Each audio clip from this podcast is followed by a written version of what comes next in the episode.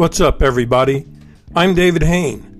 Welcome to episode 170 of the A to D from Addict to Disciple podcast. If you enjoy this podcast, please like, subscribe, follow, and share the link with your friends. And when I say share the link with your friends, I mean really do it. Get one, two, three friends to listen to this episode and then make yourself available to sit down and chat about it with them. Can you do that? If you'd like to get our curriculum, you can get the paperback or ebook of From Ashes to Destiny on Amazon. When we come back, we'll get into this episode entitled Dealing with Judgment.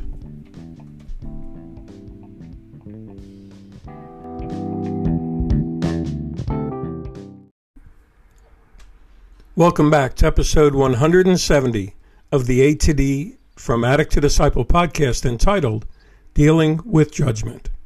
I want to give a big welcome to my friends in recovery from the U.S., South Africa, and Australia for their participation in this podcast. As before, I'll be keeping them anonymous, but I'll be saying their answers as if we're having a group meeting.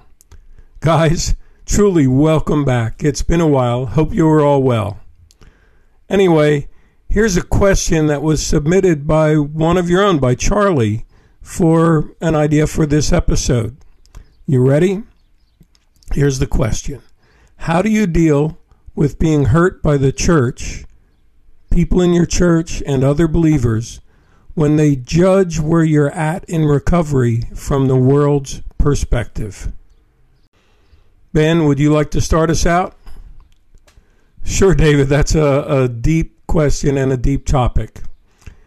And for me, when it comes to the idea of church and church people, I think we can do ourselves a disservice in sobriety or recovery when we set an expectation on how they feel about us or what they think about us. Actually, not just church people, but anyone for that matter. Being hurt is a result of placing how I feel on what other people think about me. And if I've learned anything, Everybody is screwed up in some way, shape, or form. It's just that some people have learned how to hide it better than I have, which, in some sense, gives them leverage to act as a judge towards me. However, I remove that perspective and stay in my own lane of traffic and live in the present moment and enjoy each and every breath soberly. Then not only am I able to allow my soul wounds to heal, but I set up a healthy defense mechanism against other people's opinions of me. There's an old saying go where you are celebrated, not tolerated. If you're in a place, even if it's a church, and you find that you're being hurt, get the hell out of there and go somewhere where you feel healing, joy, strength, and where you are being celebrated. Life's too short. Thanks, Ben. It's so important to be able to stay in our lane and not let others' viewpoints beat us down. And I really like your advice go where you are celebrated and not tolerated. Harry, what do you think about that? David, I really agree with going where you're celebrated, not tolerated. Thankfully, for me personally, I put everyone in the same box and then I draw close to the ones that I trust. With that, it takes a lot for me to openly trust people and get close enough to build on a friendship. My guard is always up with people as I've been hurt by a lot of people in the past. My motto in life is if you are not for me, then you're against me. Anyone not supportive of my recovery, I normally put in a box and avoid conversation with them at my church. I won't be rude, just not entertain any conversations with them. I will continue to express the love and goodness I've received from the Lord over the years and be boastful with what He has in store for me and my family.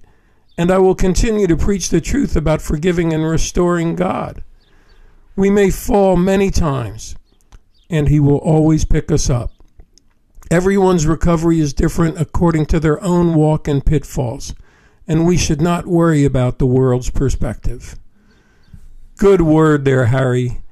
We do need to to sort of put people in a box that we know and can expect from them.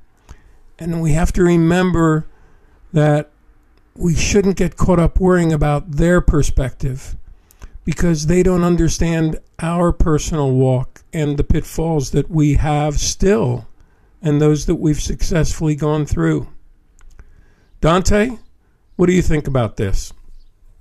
Well, David, I've been pretty lucky to not be hurt by people in the church since my walk with the Lord as an adult. But when I was younger, the church was going to eventually ask me to leave the youth group solely due to the fact that my attendance was inconsistent and I wasn't in all the time at their meetings due to my parents' divorce. I wasn't even in town to come to the meetings.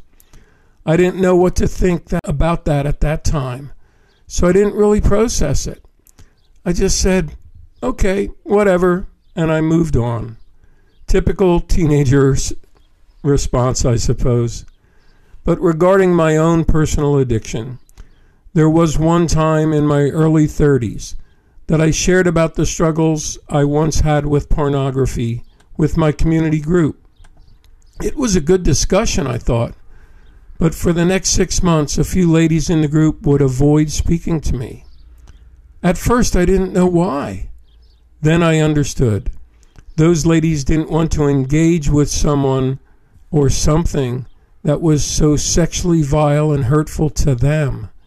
And I also learned months later about some of their husbands' own struggles and what I once did triggered them and that experience for these ladies. I was glad that I never confronted them about it. My own patience gave me the ability for the situation to return to normal, and I didn't feel resentment toward them. I think I might have engaged them on why they weren't speaking to me, and it might have made things very uncomfortable. I think sometimes it's better to be unoffendable than to be too concerned with the offense no matter the circumstances. True that, Dante. Life is a journey for many of us to realize what offends us. And then, as you did, give it time. Try to understand where the other people are coming from. We don't have to speak at it so quickly. And if we do give it time, it often works itself out as we begin to understand them. And that helps us become unoffendable for the future. Charlie, how are you standing in the, this area of this question and becoming un, unoffendable? David, that's a hard one for me. In my recovery, currently I'm working on my AA pathway and a faith based pathway of recovery. I go to AA meetings, I go to Christ centered church meetings, I'm also a ministry leader in my church for a life recovery group, which is a Christ centered peer support group. When I go to AA, there's folks who want nothing to do with Jesus. And at church, most folks don't seem to understand what recovery is. Even the pastors who have been helping folks for years, and some of them may have the disease of addiction themselves they don't seem to know what to do. And this is causing me some major struggles in the mix of all the blessings of our group and what that offers as well. For the first time, some heavy church hurt really fell on me. And how to deal with it, I don't know. Honestly, it left me questioning everything. The ones I call my dear loved ones and I feel my church family left me feeling like I'm someone socially awkward, almost like a pervert who can't communicate, and that no other church wants to be around me, or no other church leader, or actually no one in the church. And after being told to just be myself, then when I tried it, I got unloaded on with an attack of insults and unfair judgments from a mentor and I ended up losing that mentor. It comes from one poor decision on my part, but mostly from not being given the opportunity to work together in explaining recovery. It's definitely a worldview of things versus my following being led by the Spirit, and an outside view from those people who are watching but not getting involved. I like the quote by George Carlin, which I think says it all. It goes like this Those who dance are considered insane by those who cannot hear the music. I'm learning in this situation to not overreact, not let my feelings dictate my actions, and to take it to the Father for the truth. Work on what needs to be worked on personally and leave the rest at the cross. Honestly, I did well with it because I never expected it. I also believe at the heart of the matter is a matter of the heart. I know where my heart lies, and I know I'm working on it, and I'm a work in progress. I pray for the heart that hurt me, and that God would give me the words in this situation. And what I believe was laid on my heart was if you want to know where your heart lies, look at where your mind goes when it wanders. Whew. Thanks, Charlie, for being so open and vulnerable. It's always difficult when we are judged in recovery by others who don't understand, but believe they have the answer. And your closing quote is good for all of us to reflect on personally. If you want to know where your heart lies, look at where your mind goes when it wanders. Eddie, would you like to close this up today? Sure, David, I'd be honored. Personally, I have never experienced any hurt or negative comments from church members in my time of recovery. That might be because I refused to become part of the serving members in the church, as I wanted to come, give praise and worship, and then just leave. I know that probably sounds selfish for not giving back, but at the end of the day, the church is conducted as a business. And I feel that once you get involved, you start experiencing and hearing all the negativity that happens within the corridors of any business. That being said, it's really sad that people in a church all seem to think that Jesus only came for them, that the church is there only for those who are perfect in their walk with Christ. Jesus came for the broken, the lost, the addicted. That's what I believe. But the church tends to reject addicts and the broken and the lost and judge them. So that pushes them back into the community without any hope and an obscure opinion of what the church is all about. My judgment came more from family and friends, though. They say it's harder to pretend to them as they know you, but they actually didn't know me. They didn't and don't know what Christ can do. That miracles still take place today.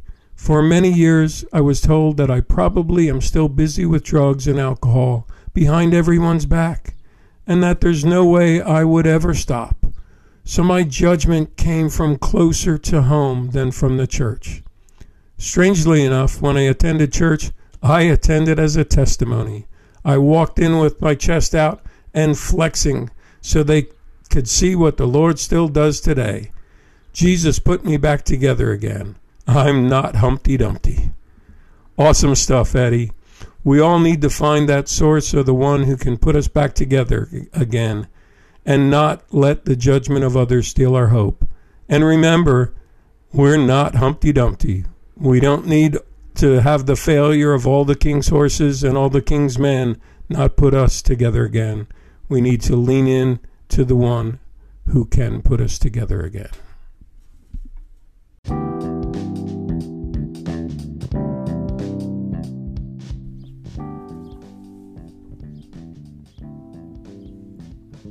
Thanks for listening to this episode of the A to D from Addict to Disciple podcast. If you were saying, that's me as you listened, that I'm the one dealing with that judgment and learning how to process it, learning how to put it in a box, learning how to become unoffendable, learning to stay in the present, whatever it might be, then it's now time to reach out and join a group. Message me on the link in this podcast or by email at davidfromatod at gmail.com. Or go to my website, www.fromatod.org, and click on the contact page, and I'll try to get you plugged into a group that, to the best of my ability, online or however works for you. Tune in Monday for our next episode, and as always, stay safe and stay strong.